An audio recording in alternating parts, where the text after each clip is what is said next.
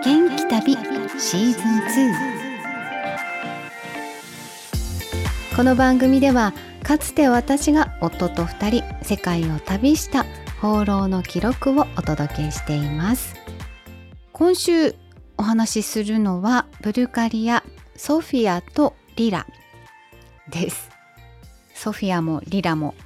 美しい女性の名前に聞こえますね。ソフィアがブルガリアの首都ですね。でリラはブルガリア正教の総本山リラの総院。ユネスコの世界文化遺産にも登録されているんですね。ヨーグルト以外ではあまり馴染みのない国ですよね。まあバラ祭りとかそのバラの香水とか、まあ、知っている方もいらっしゃるかもしれませんが私も行くまではほぼノーアイデアだったんですがとても印象深い国になりました。不思議なつかみどころがないというか、まあ、個性的な匂いをだいぶ醸しているそんな国ではありますね。やっぱり社会主義国だったっていうこともあって人もこうクールなイメージを私も持ってたんですけどでも話すととってもあったかくってそうですね。あの人との出会いが 一癖も二癖もあるっていう、まあ、素敵な出会いがあった場所でもあってすごく思い出には残っています。ソフィアへはトルコのイスタンブールからバスで移動したんですがもう西へ西へと結構走りましたね。隣の国とは言っても夜行バスであの移動したんですけれども早朝4時とかに着くんですよ。ほんと変な時間で。外真っ暗で1月の終わり頃だったのですっごい寒かったですバスターミナルのこう中に入ってこうバスを止めるんですけど、まあ、時間が時間なので夜が明けるまでバスの中で寝ててもいいよっていうこう気の利き方が独特ですよね。でバスも鍵をかけるわけじゃないんですけどそうなんですよま夜中だろうがまだ暗かろうがあの、ちゃんとバスターミナルには客引きが来ているんですよね。でもここぞとばかりにもバスにもどかどか入り込んできてであの、客引きというかちゃんと営業するんですよ。こう朝になったらまあツーリストインフォメーションにでも行って安全な宿を探そうと思っていてあの知らんぷりしようと思ってたんですけどあの見た目ねすごくうさんくさそうなこうちょっとハゲたおじちゃんなんですけどなんか優しいいい雰囲気なんですよ。でまあ言っても朝方だしであの宿泊料金も、まあ、あの今日の分はいいから明日からでいいからって言ってくれたりあのまあなんといっても場所が近かったのでそのおじいちゃんについていくことにしたんですよ。でもついていって正解でした。もうほんとあったかいお宿で それだけでほっとしましたね。あのプライベートルームであるお宅の一部屋をこう貸してもらうっていう感じなんですが中央ヨーロッパでは結構よくあるタイプですよね。であの部屋も広くてそれなりに清潔で行ってよかったその日はもう9時過ぎくらいまでぐっすり寝てたんじゃないですかね。はいおじいちゃんについていってラッキーでした。で1日目は、まあ、ソフィアの街を歩いたんですけど朝雨が降っていたのが次第に雪になってで夕方ぐらいはね晴れたんですけど、まあ、ざっとガイドブックに載っている場所を歩くっていう感じでしたね。まあ、一番有名なアレキサンダル・ネフスキー寺院ですね。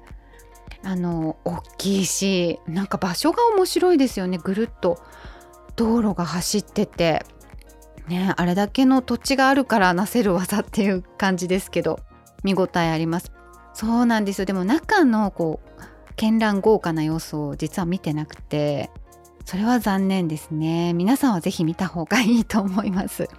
でも建物もやっぱりこう360度外側からぐるっと見れたらいいですよね。あとなんかこう展望台とかがあったらそこから上の方からもちょっと見てみたいなっていう気はしますけど、はい、私たちにとっても今後の宿題ですね。で建物はやっぱりもうどれもどれも立派で素晴らしかった。まあ、そんな中で個人的に印象に残っているのはバーニャ橋モスクですね。まあ、建物というよりは、まあ、トルコのトルコ系のモスクなんですけれどもその裏手に水汲み場っていう広場があるんですねみんな大きなタンクとかボトルとか持ってって延々水を汲んでるんですよ。最初何の水だろうってあの不思議に思ってたら温泉が湧いているんだそうですね。で飲めるんですよね。有料とかでもなくてあの自由に持って行っていいっていう本当に何だろう命の水っていう感じなんですかね。ブルガリアのソフィアの人たちにとっては。で私たちはたまたま水を買ったばかりでああいたペットボトルとかなかったので、まあ、ここを出る時に汲んで出ようっていう風に言ってたんですが、まあ、汲めずじまいでうんこれも宿題ですね。あとはそうですね、まあ、たまたま市場市場があの開催されていてすっごい寒いのに外でで狭い通路なのでこうみんながこうひしめき合ってる感じでしたかね。あの年明けてたんですけどクリスマスオーナメントとか 売っていました。ほんとたくさんあの出店が出てて買い物してる人もたくさんいてっていうのは良かったですね。なんかヨーロッパの本当にあの飲みの市とかって本当に可愛いの売ってるんですよ。本当全部欲しくなるんですけどまあそれは我慢して雰囲気を楽しめましたそしてブルガリアでねやっぱり一番のインパクトというと2日目に訪れたリラの総院ですね120キロソフィアから離れた場所にあるんですよ。ねさっきも言いましたけどブルガリア正教の総本山。うん、で実は お宿の客引きのあのおっちゃんがタクシーの運転手さんでもあってもうこれをチャーターしろということですごいですねこの営業力ね宿へ客引きしてそのお客をタクシーに乗せるっていう。ねなのでツアーを探したりとかあのバスでどれぐらいかかるのかなとかいくらかかるかなとか調べる暇もなくこう乗せられた感じですね。というかまあ値段交渉にこう圧倒されてうんうん分かったっていうそんな感じだったんですけど、まあ、でもこうふっかけられた感じとかはなくって。あの私たちもまあこれぐらいならあの出してもいい値段かなっていうふうに思ったのでお願いすることになったんですが、はい、2度目のあのお茶についていってよかったになりました。山の中にこうずっと入っていくんですけれどもあのずっと山の方は降ってたみたいなんですが私たちが向かった日も朝ちょうどこう降り始めたところででリラの総院雪に覆われていたんですよね。写真とは全然違う風景になってあそれはそれで感動しましたね。もう本当に真っ白のふわふわの雪なんですよ。リラの総院ってこう赤のね屋根のイメージがありますけど私たちの記憶ではなのでリラはあの白い建物なんですよね。柱のこう黒白のねボーダーはありますけどで井戸水があちこちで出ていてでそれを飲んだんですけど本当に美味しい。やっぱり環境が素晴らしいんですね。晴れてたら本当にその周りの自然とかもトレッキングしたりするのもいいかもしれないですね。でそこでまあご飯を食べたり半日ぐらい楽しんだんですね。であの運転手のあのおっちゃんはずっと待っててくれてそうなんですよ。であまりね英語ができる人ではなかったんですが道中ほんといろんな話をしてくれて半分ぐらいは理解できなかったですがその何て言うんだろうサービス精神旺盛というか楽しんでほしいっていう気持ちがあの伝わりました。あのやっぱり冬だったので観光客もそんなにいない時期だったんでしょうね久しぶりのお仕事だったのかあのみちみちこうすごく景色がいいところとかは泊まって写真を撮らせてくれたりとか。で川が流れてるところとかも一緒に降りてそのガードレールみたいなのをあの一緒に柵を越えて 土手の方まで降りて行ってくれてこう川沿いを一緒に歩いてくれたりとかで植物拾って説明してくれたりとか。ほんとめっちゃくちゃいい人で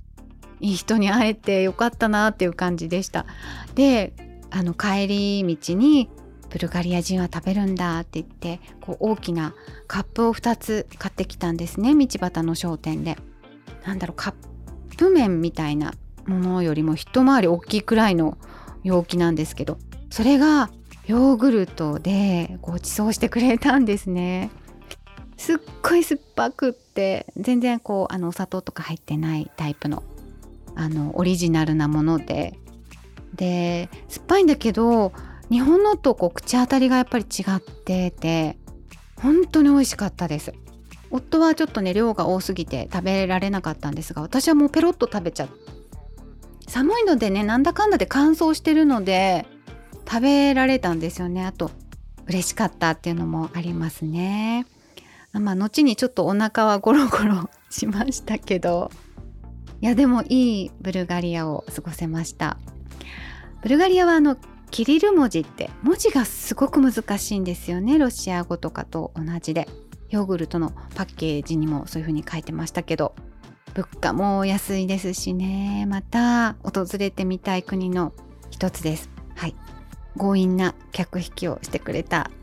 タクシーのおっちゃんのおかげでした。ということで今日も最後まで聞いてくださってありがとうございました。ご案内は高江須真紀子でした。制作はクリックボイス沖縄でした。